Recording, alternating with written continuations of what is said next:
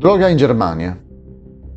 Secondo un rapporto apparso su The German Tribune, un adolescente su 20 di età superiore ai 16 anni ha provato a fumare hashish almeno una volta.